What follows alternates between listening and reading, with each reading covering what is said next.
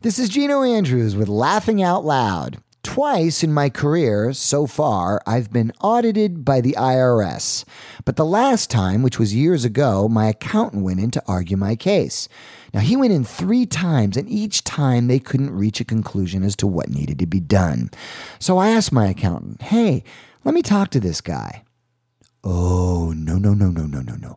Big mistake, he said. You do not want to talk directly to the IRS. They'll eat you alive. They'll bury you. They'll chew you up and spit you out like bad meat on the bone. But I argued with my accountant and I said, they're people. They're just people. And in my experience, all you need to do is find the one thing you have in common with someone, anyone, and connect via that one commonality. Well, the problem is I have a very unique career situation. I'm what you call a renaissance man. I have an iPhone app company. I'm a web designer. I cut video. I do a weekly podcast. I write and direct movies. Basically, any creative thing I can do, I pursue it and try to find a way to make money from it. But there's not a lot of specific lines to fill out on my yearly tax return that fits exactly what I do. So it's confusing for the IRS. It's confusing for my accountant. It's even confusing for me, but still, I was convinced if I could just talk to someone, I felt I could work it out. So, reluctantly, he set me up to meet with my IRS auditor. My accountant and I met outside the IRS auditor's office, and when they called me in, my accountant gave me this look like he was going to start ordering my casket. Well, I went in and sat down in front of this guy's desk, and the first thing I noticed on his desk was a picture of him with some girl that he got hooked up with on the dating show The Love Connection, which, just a few years prior to the audit, I was on.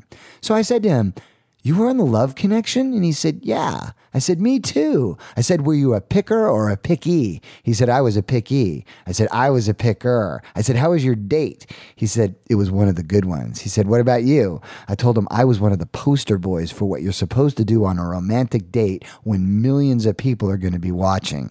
So we laughed and talked about chicks and dating and TV. And before I knew it, he and I were having this lovely little connection. So then I said, Okay, so what's the deal with my audit? And at this moment, his guard was down. He was talking to me like a friend. Well, he told me that my gas allowance was in question because I hadn't logged my miles in any kind of official way. So I said, Well, is there like a dollar amount we're talking about? He said, Yeah, maybe 500 bucks. I wrote him the check. We shook hands, and 10 minutes later, I met my accountant out in the waiting room with everything resolved and in order. He told me in 40 years he'd never seen anything like that. J. Paul Myers said, Communication, the human connection, is the key to personal and career success. Now, I may have just gotten lucky, but in my opinion, there isn't a dispute on the planet that if you don't just step into someone else's shoes for a minute and find something that connects you, you can't successfully resolve your differences. Which reminds me of a joke.